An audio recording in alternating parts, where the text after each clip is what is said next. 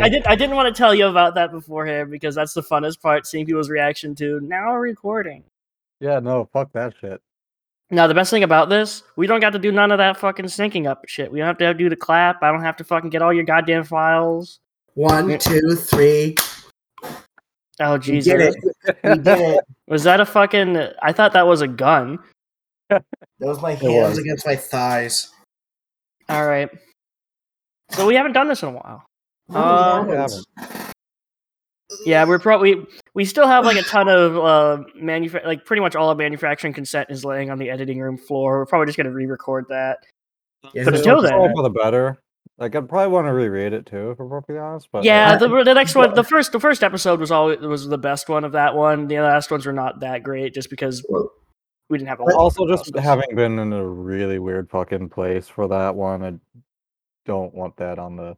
Well, let's let's also be completely real. Um, you don't need anything past like the first chapter of manufacturing consent because Well, we can get into the. I, I kind of want to. I kind of want to do. We can do what I want. What I think we're gonna do is just do another part where it's just rest of the book and go over some of the examples because I think that's relevant because the rest of the book is mostly examples. The theory's all in the beginning. If we want to make this a theory podcast, the theory's all in the beginning. anyways, Uh, I have I have a be physical copy in front of me of this book and it is gorgeous. What book are we I listening to? I literally just gave that uh, one of those to my mom for Christmas. It, it was a late exchange, but still. This book. What book are we referring to? What is the name of this book for the for the listeners, so we don't have to fucking be like this book? Oh yeah, this book. Oh, hold on, hold on. Let's let's let's let's, say, let's take a step step back and just you know let's have a moment for, of silence for the author, Mr. David Graeber, one of the greatest anthropological ar- anarchists that have existed so far. So let's just let's just have a moment of silence. All right, and we're back. Okay, So that was the moment. die? Yeah, no, Gra- so David- David Graeber died in 2020. Yeah, no, he he literally died as he was finishing this book. Yeah, well, that's why in the, in the beginning there's a preface to it with um, who's the other guy that wrote it? David Wengrow. Oh wow, two Daves. But Yeah. um, yeah, he has a foreword in it. Um, David Graeber, if you don't know, he also wrote "Debt: The First Five Thousand Years," another great book that I've been reading through. Um, this book kind of dovetails into that, but Well, uh, he yeah. also he also wrote the more famous uh, bullshit jobs. bullshit both- jobs is the big one. Yeah, both the article and the book. he is a very very good um, writer, very very easy and accessible. And I know, uh, like this book, like this book, I was I, I listened to it at work and I understood every single thing. Like I didn't have to stop and be like, okay, wait, wait, what, what, what was he saying? It Yeah, was exac- just you know, even even is even really accessible that way. Yeah, compared to like other theory, especially like someone like Kropotkin or how Marx is a reading read this to Das Kapital is like a walk in the park. Anyways, so the book we're reading, if you haven't gotten it from the title of the podcast, or at least the title of the episode, is The Dawn of Everything A New History of Humanity. This book literally came out like, what was it, like three months ago, if that? Yeah, it's pretty new. Like, I literally, like, I had been waiting for this book for so fucking long, it's not even funny. They've been writing it for like ten years. Yeah. Well, it's been it's been talked about for almost that entire like at least 5 of them because I remember hearing references to it in other podcasts and in other books about, you know, there's this there's this new theory about how oh, well, maybe it wasn't, you know, entirely um straight from hunter gatherer to agriculture to city state maybe like it was it was a huge theory that was being thrown around.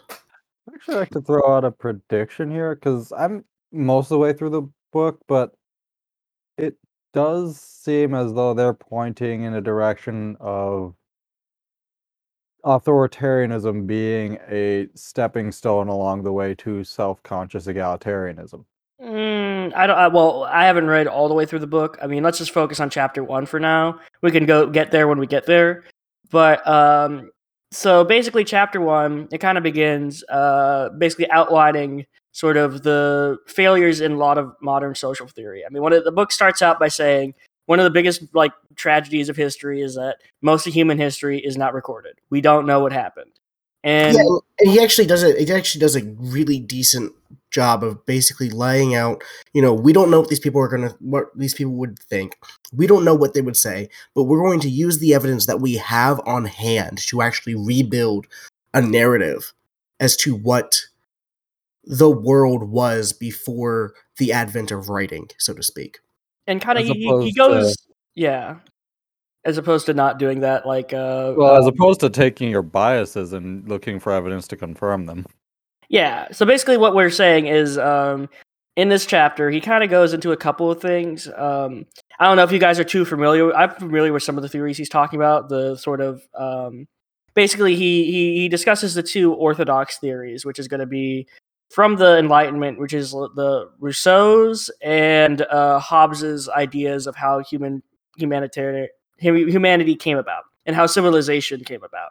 And it's basically it's basically these two disparaging theories. One states that before the advent of the city state, the all of human all of humanity was in this state of constant chaos and you know war and violence, and it was it was the city state, the Leviathan, at least for Hobbes, that came through and was like, "Hey, this is what's making the world work." It is the idea that without order there will be chaos. It is the, the arch conservative idea that we must maintain the social structures, otherwise we fall into chaos. That is sort of the Hobbes definition. Hobbes, it's, it's a very dark one, but it's one that a lot of people subscribe to, especially if you notice like conservatives, Nazis love fucking Hobbes. Um, Well, it's That- actually it's it's actually um been beat out. It's actually been it's actually beaten out Rousseau in modern social theory because if you actually look around, a lot of people are like, "Well, we can't get rid of the government because then we'll have total chaos, total anarchy." Good. it, yeah, that's sort of like capitalist realism. If we want to go, um, another good book by, uh, I almost, I almost said by Bobby Fischer, but he's the racist chess man. Uh, I'm Yeah, thinking, no, Mark um, Fisher, Right? Mark Fisher, the, man who wrote the, the man who wrote this book and then suicide himself. yeah, uh, that's sad. But um, yeah, basically, the the whole point is like like sort of like the the neoliberal project in that is very Hobbesian. It says we have to have some of these things like you know the security state. We have to have all these things, otherwise it would be chaos. And so that's sort of how it justifies itself. That's why we see more of a Hobbesian view, at least by like neocons and uh, neoliberals. Um, and then we and then we have the other end of the spectrum, which is the Rousseau, and Rousseau basically states, you know, everything before the city state was egalitarian and perfect, and you know, it was the city state that brought it up, and then they- the Fire Nation attacked. yeah, pretty much. But he even mentions this. He even says in the first chapter, he's like, "Y- "Yeah, that's not even actually how it was either," because if you're putting this prehistory on a pedestal as to one or the other, you're actually losing out a lot of what actually happened. There's a surprising amount of stuff that can happen in these years. Yeah, and Yeah. A lot of them. and one of the things that he actually brings up is this call is this idea of a band of social experiments because the he basically puts forth in the first chapter the entire prehistory era was a bunch of humans getting together and being like hey let's try this kind of thing. Let's try this kind of thing. Let's try this kind of thing. Let's try this kind of thing. And then ultimately either giving it up or settling on it and staying there for like 100 years 200 years and then ultimately moving on. Yeah, that's the sort of thing. So basically, one of the biggest problems that Rousseau falls into is this idea of the noble savage.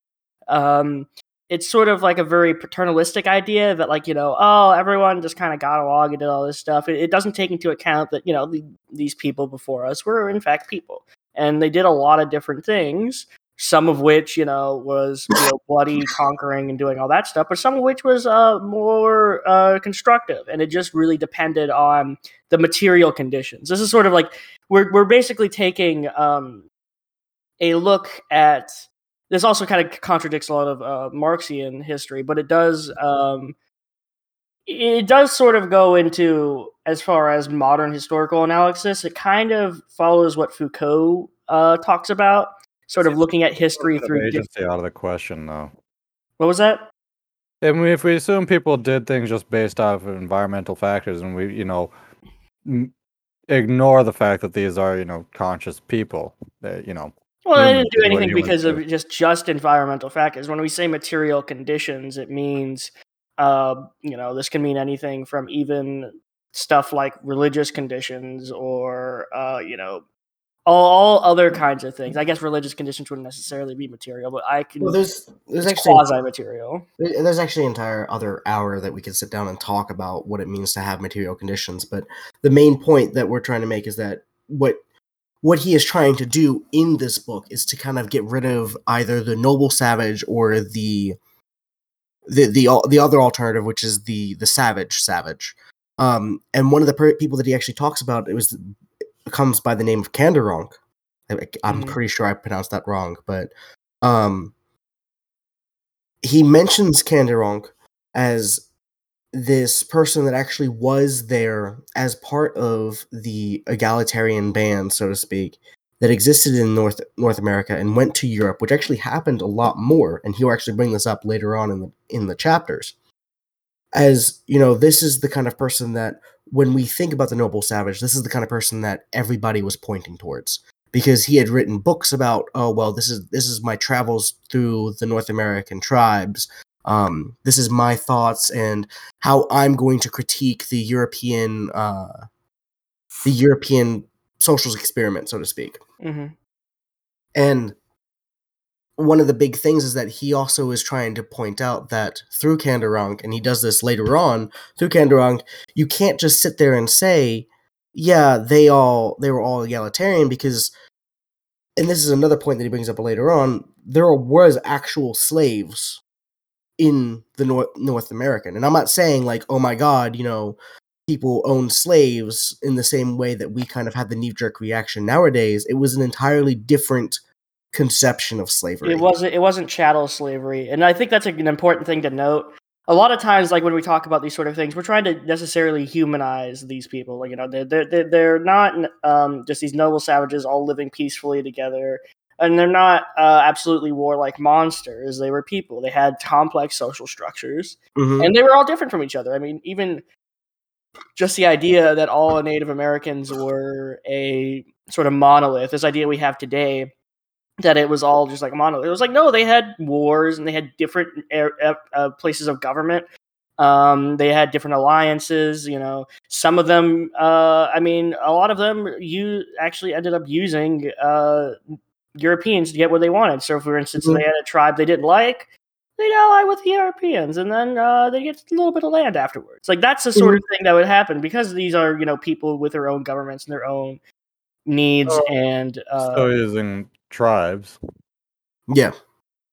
Yeah, I mean, well, they were, they were, they, depending on how how you say it. I mean, I guess I get why that word can be problematic, but tribes is probably the best way. To, they they self describe themselves sort of as as tribes, but they did have like more. It wasn't just like a shamanistic, you know, you have a leader of the tribe and that's it. I mean, if you look at um The- city states some of them, in their own it right. depends. It depends. And uh, well, and some also of, they- some of them were um you have a couple of them like if you're looking at the iroquois confederacy they had a very complex system of government that Mhm. included like a lot of different lodges and, and things of that nature and in some and in some cases they actually had a um, maternal system where women were Yeah. the head of the household, but it was the men that just happened to take over when in times of war. Um, and one of the things that really stuck out to me when I was reading this first chapter was how adamant he is about we're trying to form a discussion with these people of the old. We're not trying to hold these people out as paragons. We're not trying to claim that you know these people were perfect. We're not trying to claim that they were the the worst people in the world, and we well we're looking back on them about how we are using stages of development as a conservative holdout because it it's we are looking at the history. And the only reason that this book is very why the three of us and ultimately Zulikath when he joins us why we think this book is strictly anarchist is not because of the writer but because it reimagines what we thought history was and i think that is one of the key components about moving forward in social experimentation Mm-hmm. Yeah, yeah. I went into a lot of this um not realizing as much about the writer himself or themselves because there's multiple writers. Um and just the ideas really did fucking speak for themselves though, didn't they? yep definitely And I think Um, um sort of the other thing he goes into uh, i did want to kind of commend him on this i think i texted uh you guys when when i saw this in the book when he starts shitting all over um Steven Pinker. What was that? oh that? yeah Steven Pinker oh yeah Yeah, so Steven Pinker, if you don't know, he was the only guy to be annoying enough to get kicked off of Jeffrey Epstein's island. That's true. That happened. It's very funny. Um, Whoa. yeah, lit- liter- liter- literally, he went to like Jeffrey Off Epstein's of island. that Jeffrey- island. Yeah, yeah, that island. And uh, Jeffrey Epstein didn't invite him back because he was too annoying. so this is the kind of caliber of person, like the the person that like Jeffrey Epstein, like p- that sort of yeah. This is the caliber of also- person we're talking about. I also think um, it's funny that he actually did use a little bit of uh he actually used a little bit of his intro uh, his introduction to kind of dunk on Fukuyama and the end of history idea. Oh yeah, yeah. Fukuyama. We can get to dunking on Fukuyama. Dunking on Steven Pinker and Fukuyama are like two of my favorite pastimes. But um, Pinker Pinker is is sort of like uh, Pinker. If you don't know, uh, he wrote "Better Angels of Our Nature," and it's this idea that it's basically a this idea that humanity is slowly progressing, and if we get one percent better every single year, that's net a good thing. Uh, what he mean, and of course, Graeber goes into this and rips into this and says, "Well, what do you mean by better? What is one percent? How can you qualify any of this? It doesn't mean anything." Which is one hundred percent correct, and what everyone's been saying about that book, and sort of this sort of pseudo idea of uh, the almost it's almost like a prosperity gospel in a sense uh, for neoliberalism, right? Mhm. It's this idea that if we- Progress, yeah, it's this idea if one. if we just simply improve things a little bit every year, then we can just do whatever. There's no idea of uh, any big projects. Those are all gone. Those are all uh, too outlandish. They're too. We have to be realistic. And uh, of course, who gets to define what realistic is? Capital. That's that's the answer. If you, if you want to go back to it, like that's like Pinker's answer is that we have to bow to the whims of capital in order to get any sort of social progress, which is a bad idea. I do also want to kind of mention how this book is laid out. Um, it, there are chapters, um, but there are also subsections. And to kind of give an ex- example of what these subsections are, he basically like breaks up each chapter into little blurbs about what he's talking about. In fact, he talks about one of the subsections is titled "Some Brief Examples on, of Why Received Understanding of the Broad hum- Sweep of Human History Are Mostly Wrong," or "The Eternal Return of Jean Jacques Rousseau. Mm-hmm. And I think this is actually really interesting because, and I, I, I'm using this as a segue into the next point about how he wants to point out that Rousseau was ultimately trying to set out a thought experiment. He wasn't trying to sit down and say, this is the way the world was. It was, hey, so let's take, for example, like Ben Shapiro, and then just moves on from there, and people are just like, oh, yeah, no, no, that, that's assumed to be true. Mm-hmm. Um, Yeah. and one of the other things is he's talking about how a lot of these 1% movement forwards is kind of assuming that the movement forward includes some kind of leadership or some kind of direction of history which is kind of you know i've always kind of had that issue with marx and hegel is that history doesn't have a direction Yeah, this is sort of uh, one of the major Oh, reasons why sort of there's a huge flaw with Marxist history. It's this idea that history is teleological. Uh, that that there is a beginning point of history and that there is an end point of history. Oh Marx God, obviously says that communism would be the end point of history, um, but this is not necessarily true. I mean, we've seen peop things backslide before. Fall of the Soviet Union is a great, great example of that. If we want to talk about like you know living conditions, it's the premier example of our time. Is the fall of the Soviet Union, and I mean we've seen backslides into fascism before, and it kind of teaches us that even if we've reached that sort of egalitarian societal goal, it must be maintained. You cannot simply give up on it. It must be, you know, if you want to ensure that you don't backslide into uh, all kinds of crazy stuff, you have to ensure that uh, people's rights are protected. You know, people's um, humanity is protected. And fundamentally, you just got to make sure that there are structures in place to prevent a backslide, to prevent any sort of, um, you know, fascist uprising or something like that. Like Also, that's time just isn't a line. What was that? It's not a line. It's a bunch of wibbly wobbly, timey wimey stuff. Yeah. Yeah. Weirdly enough, that just really works for that. I mean, that's that's Well- very true. And Not I- being totally serious when I said that, but it works. Well, and, and, and, it, and it works, and it works really well because a lot of the a lot of lay people's understanding of history is that history progresses, and I kind of mentioned this earlier as the stages of development being a conservative holdout. What that means is they, a lot of these conservative historians want to sit down and be like, oh yeah, no, history.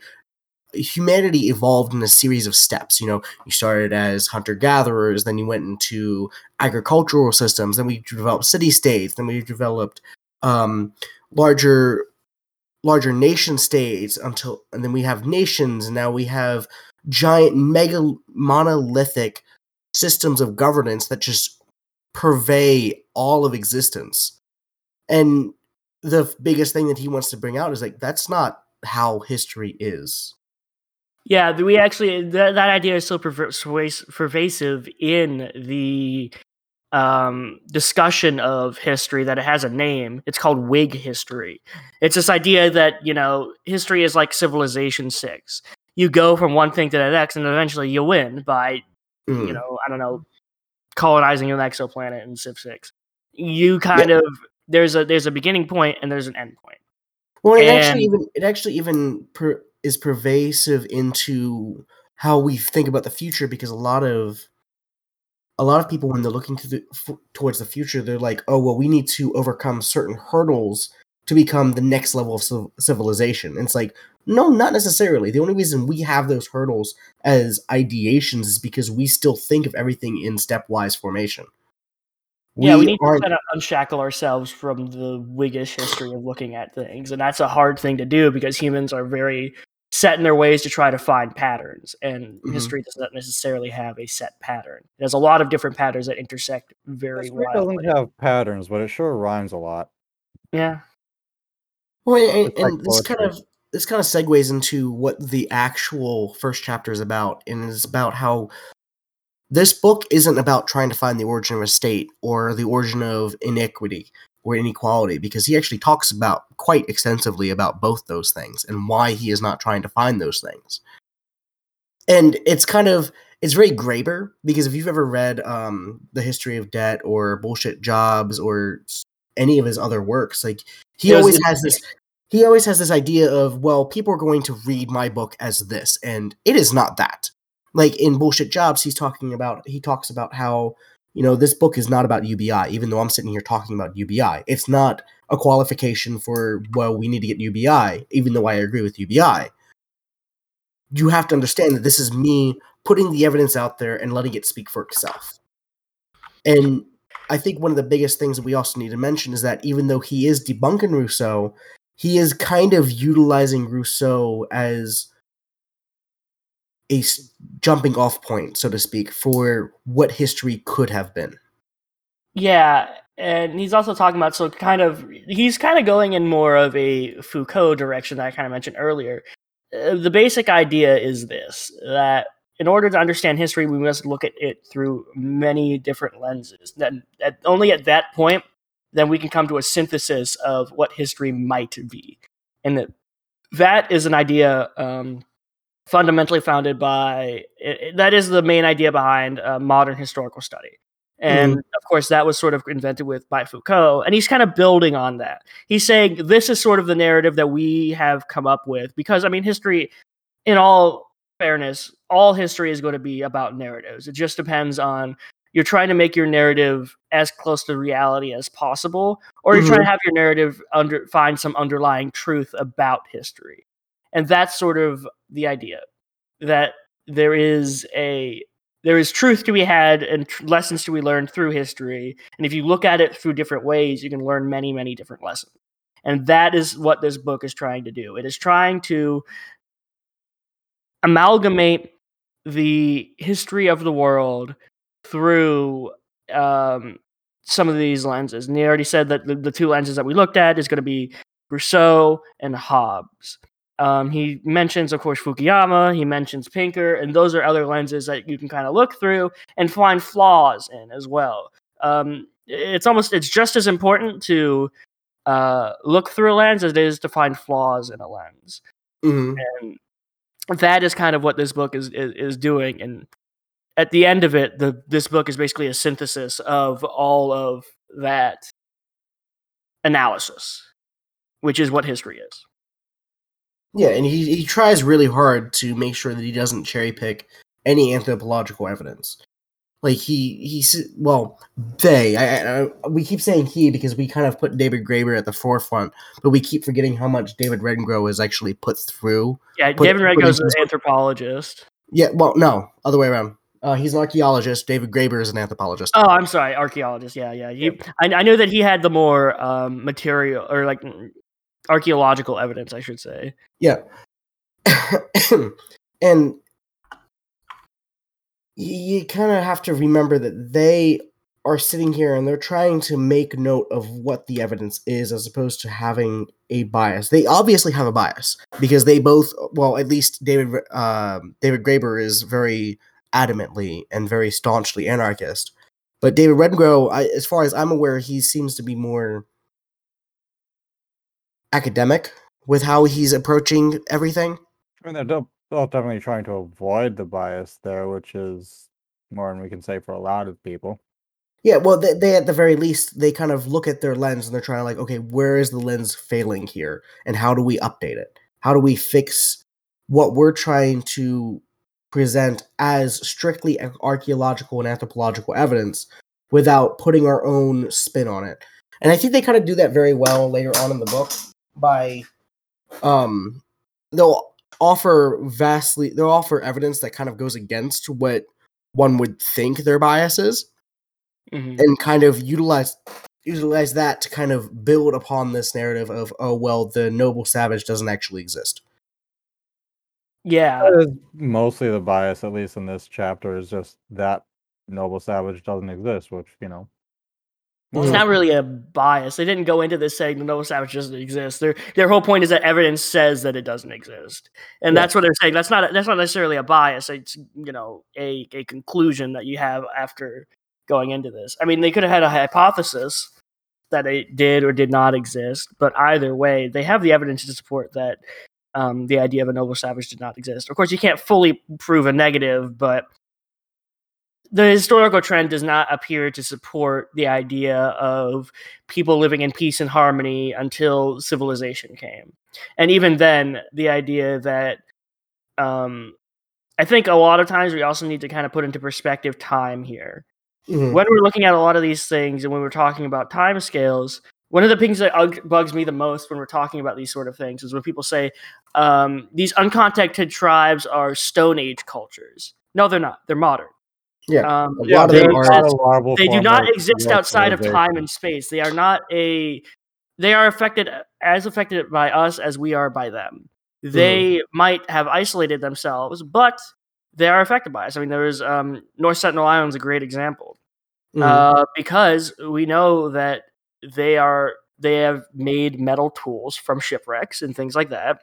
They have made contact with people before They know they see ships go by. You know, um, other uncon- uncontacted tribes shoot at planes and stuff like that. They exist in the modern world. Uh, they're a little bit disconnected from it, but they are fundamentally modern. It's like saying something's a living fossil. Yeah. It, it has kept evolving. They have kept evolving. They're not in this primordial form that we can kind of go and visit. You're not taking a time machine. They are modern. That's the trouble. Like one thing, and this is like the only thing I've read that's actually pointed it out. But they treat other civilizations who, you know, if they don't have cars or anything of that familiar type of technology, it's like, oh yes, this is a larval civilization. Yeah, exactly. It's a Civ Six sort of thing where What the fuck? No, this people are, you know, And uh, if you tell this idea to a lot of people, I mean, it's so ingrained in us. A lot of people look at you like you have two heads. But I mean, Mhm. it's true. It's it's fundamentally historically true. Uh, I remember this is sort of like the first thing my professors taught me when we were looking at history in college. They're like, "Look, modernity as a concept is temporal, and uh, you know, are these people?" They asked the question, you know, are these people considered modern? And the answer was, yeah, they are considered modern because they live in the modern period. Hell, I would even say like we're living more in like the postmodern period in a certain sense. Period is a- per- historians- Historians love to period uh, period periodization, but even that is a flawed thing because you know time doesn't have set periods. There isn't like this, this, and that. Again, it's not teleological. It, it kind of ebbs and flows, and it really there's a lot of overlap, and you can have a lot of discussion about that. But periodization is important and interesting, but it should not be held as law. That is mostly interesting though, and it can be really tempting to do it. Well, to do that just because it is, you know.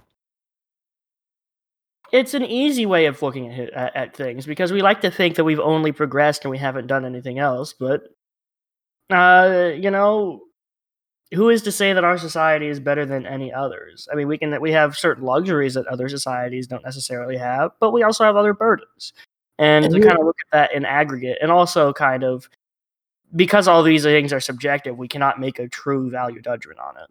And the author authors actually bring this up and they're like especially when they're talking about why this isn't a book about inequality it's like well it's not about inequality because how do you judge inequality? I mean you could say well one person doesn't have as much money as the other but in a lot of these prehistorical societies money wasn't even that big of a deal. And in fact a lot of in a lot of these societies especially and i'm kind of i'm kind of at adding this in myself the these gift economies society these gift economy societies they only had money to show how little of it they had to show how rich they are if that makes any sense. Hmm the person who was the richest was the person who had the least because they gave the most yeah uh, well that that's the sort of thing that um that. Graeber goes into this a lot, lot more in the debt the first five thousand years, and I kind of saw that, and I was like, "Oh wait, I don't remember when he had like a whole chapter on that." Mhm. And um, the whole idea is basically that debt uh, basically came before money. Uh, we have records of all kinds of things where debt was paid in sort of bushels of uh, wheat or barley in um, early civilizations because, uh, I mean, uh, at harvest time you can only har- you know you can predict how much you want to have, and the king basically you have no use for gold after a while. You have use for food, so um, if you're a farmer and stuff like that, you pay your taxes in wheat because that's what you grow. You're not a you're not a miner. You don't you know get all this. No, we're not um, on the backslide right now. yeah How do yeah? I mean, thoroughly on the backslide, not like kind of beginning the backslide. What the fuck?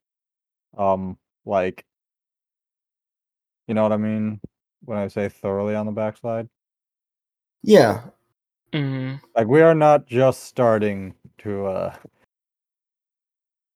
fuck. Well, I know, that. I know, I know what you, I know what you're saying, but it's kind of a weird a place really to interject because I was talking about debt for no reason. Okay, uh, uh, but yes, that that is correct. We can, fir- we can, I mean, we can firmly say we're on the backslide, but even then, the idea of a backslide probably is a bit of a problematic language because history again is not linear. You can't go back and you can't go back get you physically can't get bombed back to the Stone Age if that if makes sense. anything, like it would be bombed down to something because we're talking about technological tiers, not uh, societal arrangements. Well, even then, you, you sort of portray like your language is saying tiers. There's not necessarily tiers of technology. There's just different technology. Some of which we consider more advanced.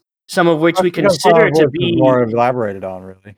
yeah, some of which we consider to be more advanced. But sometimes, if it does the same thing, sometimes it's just better to have technology that we consider less advanced. It just depends. Depends Well, on what your needs are. Depends on your manufacturing capabilities. It depends on your ability to upkeep technology. Depends on a lot of things. Having the most, you know, quote unquote, advanced stuff doesn't always help. The Germans learned that real quick during World War II. Well, not not only that, but I also think we need to detach the idea of techno- technology as something that is material because we do have social technology, we have linguistic technology, we have philosophical technology, we even have religious technology, and a lot of that stuff is going to be brought up in the later in the later chapters, Mhm. especially considering, you know. When we're looking back, we're not trying to look at these indigenous lives and go back to that because ultimately it's not saying that this is better. This is this is the way things should have been because there were there were a lot of problems with And ultimately, we can't go back to that. mhm, there were a lot of problems with these indigenous lives and ultimately at this point in our lives at least at this point in our the way society has progressed we cannot return to tradition so to speak we can't reject modernity because we are we exist in modernity and if you get if you want to sit here and give up your computer and fuck off into a woods like go ahead but that does not mean you are no longer touched by modernity that just Yeah. means you are trying to larp as a traditionalist Yeah, yeah. And anarcho-primitivism is not really a, a, a Possible valuable to return to monkey. yeah right return to monkey Cannot be done. I'm sorry. and I, I I think that kind of because I'm trying to like not talk about a lot of what hap- what they don't talk about in chapter one because there's a lot of stuff in this book. Like, let, let, us be completely honest. This book is 24 hours of an audiobook and like something like 670 pages, 600, mm. 650 pages of a actual text, and it is jam packed with information. Yeah, it's very dense, and they do a lot of good citations as well. I did notice that. hmm And it's it's it's actually very academic in how they're cita- cite, citing everything. Very academic. Um, one of the things that I do kind of want to bring up before we kind of wrap this up. I know we're kind of sh- we might be cutting this a little short today, but Uh, the you first know, chapter the first chapter was only like 20 pages long and it's mostly about what this book isn't than what it is um i do kind of want to bring up how a lot of what they're trying to talk about is how there were individuals who existed within or were like kidnapped or were raised in indigenous cultures. And especially in like the late 1700s early 1800s a lot of these individuals will be brought into modernity and they would live along live among the the modern humans for a little bit and they'll just be like you know what this just isn't for me and they'll return to the indigenous cultures they'll just literally walk back into the wilderness mhm. and I think we need to bring that up because he does, and this is kind of one of my critiques about this book, is even though he is trying to make this hardline argument about how we can't return to this, we can't go back, he is very much still kind of He wants to. Idealizing these cultures because ultimately as anarchists you know we're going to look back against what things would not work what things have been in capitalism and what things have been before capitalism and we're always going to want to return to pre pre-capitalism or pre whatever the fuck happened in the industrial revolution. Basically, whatever mm-hmm. isn't this looks really good.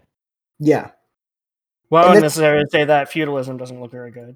yeah, Yeah. this is this is kind of one of my biggest critiques of the book is that he even though he is trying to make such a huge argument against why we can't return or why this is just a anthropological setup this is their bias their bias is this is better and whether or not you agree with it is beyond the point the the fact that i'm bringing this up is despite this bias they are still completely academic in how they're bringing this about They're letting well, the everyone's going to have. I, I, I do want to kind of address this. Everyone's going to obviously have biases, and I think you are right. I think part of the time that they do, while not outright, you know, saying that and being very academic and being very um, diplomatic about their use of language and careful about it, I still do think they come off as a little bit, um, sort of praising these cultures as somehow how better than our uh, Yeah. than our own in, in certain ways. And I think that some of that is fair, and I think some of that is not so fair. It just really depends. And I think that honestly, we just don't have a lot of, like you said, like the the philo- we don't have the philosophical tools to really necessarily delve. Well, we might delve into some of these things in ways that are fundamentally satisfactory. Yeah. A lot of the times we are all blinded by our biases and we are all limited by, you know, the world Yeah, we live in. Yeah. We are limited by also our lived experiences and whatnot. And so, I mean, for me, how you kind of get over those biases is to have a synthesis and, you know, get as many people as you can and fish out what their common ideas are from throughout, you know, all of their experiences. And that sort of synthesis from that dialectic is um, should be closer to the truth than you can get otherwise. and that's what material conditions means is your experience your lived experiences influence how you make decisions hmm As well as the material around you. well that that's what your that is your lived experience experience. Yeah, yeah, yeah. yeah Yeah, your lived yeah. experiences because you you you ultimately even as mu- as much as we want as much as anarchists want to believe that we are all radically free and we can make our own decisions ultimately our decisions are limited by what we believe to be our options What we can. So do. this is yeah, yeah. This Oh, is sort of the think we can idea of this is why I kind of wanted to push back, uh, especially nowadays. Like this idea that we must that class consciousness in and of itself is something that you can just kind of give to people. It, I think that this sort of thing you can certainly have, um, you know, give people ideas and and and and talk about the idea of class Mhm. but fundamentally everyone at a job knows that they're kind of most of the people i should say know that they're kind of being screwed over and it's just about you know what there are their ideas are to fix it or how they feel that they can react to that and that is feel necessarily not react to you that. know you know the class consciousness effort of that is basically to say how you can react to that is by going on strikes and doing things like that. And even in the us we're seeing a huge strike wave right now. Um and this and we're in a huge rise in unions and all that stuff because there was a shock to capital the the coronavirus pandemic really shocked everyone. And you know now we have an economy that is missing about a million people if not more because a lot of people retired early rather Oh, than go more. back to work yeah definitely, Definitely. more. Like, I and we, we had a couple million deaths alone. That's not including the mass exodus from the working from the working class. Don't forget yeah all yeah so the, there's uh, now there's now a labor shortage so the the relationship has been changed and people's and capital's been doing of- everything it could to piss off labor too. yeah. Oh yeah. So I'm saying Like- that, like, like, like, it, it, the, the the dynamic has shifted because of the fact that there are now new conditions that people people's ideas are opening up because there are new conditions. It wasn't necessarily that there was a huge, strictly ideological Marxist effort to give these people class consciousness. Like the the uh, conditions of employers had already existed like this. There was just now a new factor in it and people felt more empowered because they realized that there were less options for the employers. The employers couldn't just fire them and hire someone else. There was no other person. That person died or is just somehow out of the workforce. or is it a, in the workforce in a different manner that Yeah. they otherwise would not have been Yeah, Exactly. before we, before we um, get oh go on No, I was thinking like the labor shortage, as they call it, is really just a wage shortage, and it was Mm-hmm. you know a bit of a labor shortage because a bunch of people you know fucking died, and a bunch of people were actually pissed off about that too.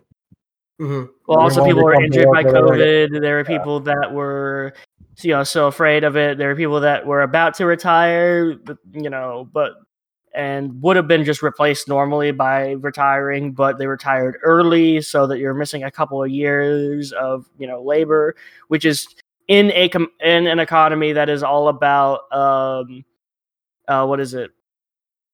The um, ah, what what's the what's the uh, supply chain where it's um just in t- well, oh just in time uh supplies right? Is that the Yeah, word? for- yeah, for just in time for the healthcare. Yeah, yeah, just just in time and and kind of the stuff that works on basically everything's been stripped to the bone, and then everything has to be go exactly perfectly in order to have everything there because that's the cheapest way to do it and the most efficient way to do it. So they want to have this idea of efficiency, but when you strip everything down to the bone, that efficiency comes back to haunt you because it does not deal with shocks to the system very well. It's not robust. It is Well- very weak. Before we before we go too off topic, um, thank you guys for joining us for as long as you have. We'll probably be talking for a little longer. Um, but assuming we can kind of just wind it down and kind of wrap up this first chapter, um, we kind of want to point out that you know if you want a copy of this book, please just you know contact us. I, I I'll be more than happy to get you a copy. Uh, Um, because Wow, you're disrespecting the legacy of David Graeber for giving out things for free. Shaking my head, my head. I'm pretty I'm pretty sure David Graeber gave out his own shit for free. So yeah, Debt the First 5,000 Years is up on the Anarchist Library, and I'm pretty sure this book will be too soon, but I don't know what um, the other author of this book uh, thinks about that, but I'm sure that he's not.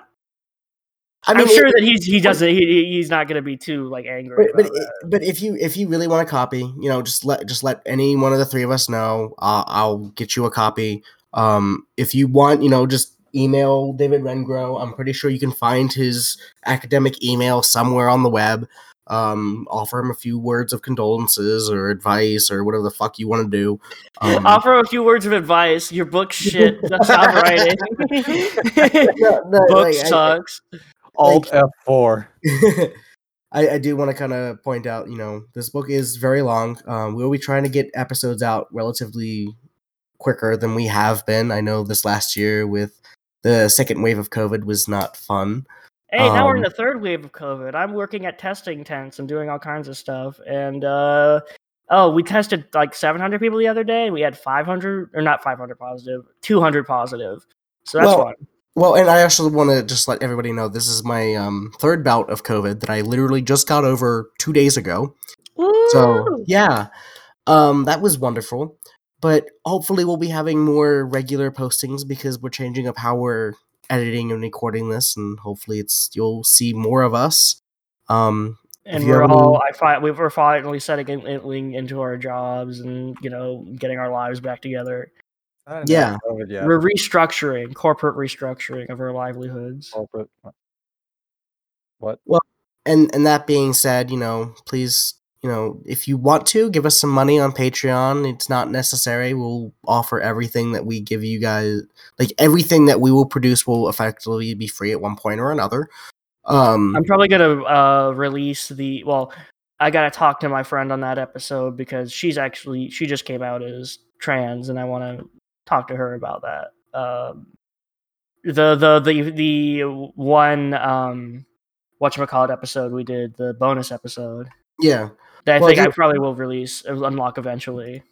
Um, I just also want to point out we're not trying to get rich off of this. This is something that we do in our spare time. You know, if we get money from this, great. If we don't, great. Wait, we're not trying to get rich off of this. Shit. I mean, I'm not. An anarchist podcast by furries is, is definitely the way to get rich, right? All these episodes is those ugly looking monkeys. Yeah, yeah, they're all NFTs.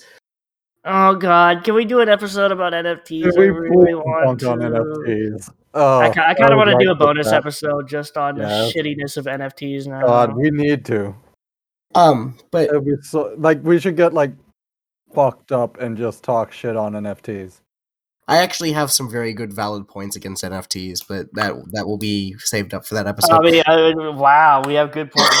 Yeah, well, um, we'll, we're we'll also, we're also working on getting up a new website. Um, that's that's on me. Sorry, sorry. The la- the old one kind of failed. That's on me. Um, and yeah, I think that's pretty much it for this first chapter. Um, welcome back to the way things are. Welcome is- back to the new normal. yeah, this is gonna be fun. Have fun getting COVID once a year for the rest of your life. Yeah, done this co- in a long remember time. remember when they said to get your flu shot? Now you get your COVID and your flu shot, and now we I'm- get the Fauci ouchie, and now we have fucking oh my god, uh, the the the hospital I work at had ouchie. fucking uh, protesters out, outside of it a couple of times, and that was annoying. That because they were protesting um, people getting the um, being uh, mandated to get the vaccine. Well, don't forget don't don't forget that you know if you have COVID, stay home for five days, and if you still have symptoms, just make sure you wear a mask. If you, but go back to work. You know you have to go back to work. You have to go back to work. or else the economy the economy is going to fall apart. It's the econ- uh, we we must sacrifice ourselves for the economy. This is this whole, this whole thing makes me want to become a Khorne berserker and just like like like it's much, it's just it's just it's just cooler to fucking sacrifice myself for the will of the dark gods than like I don't know some fucking billionaire's shitty son. No, it, it's it's it's for it's so billionaires can get their sixth yacht.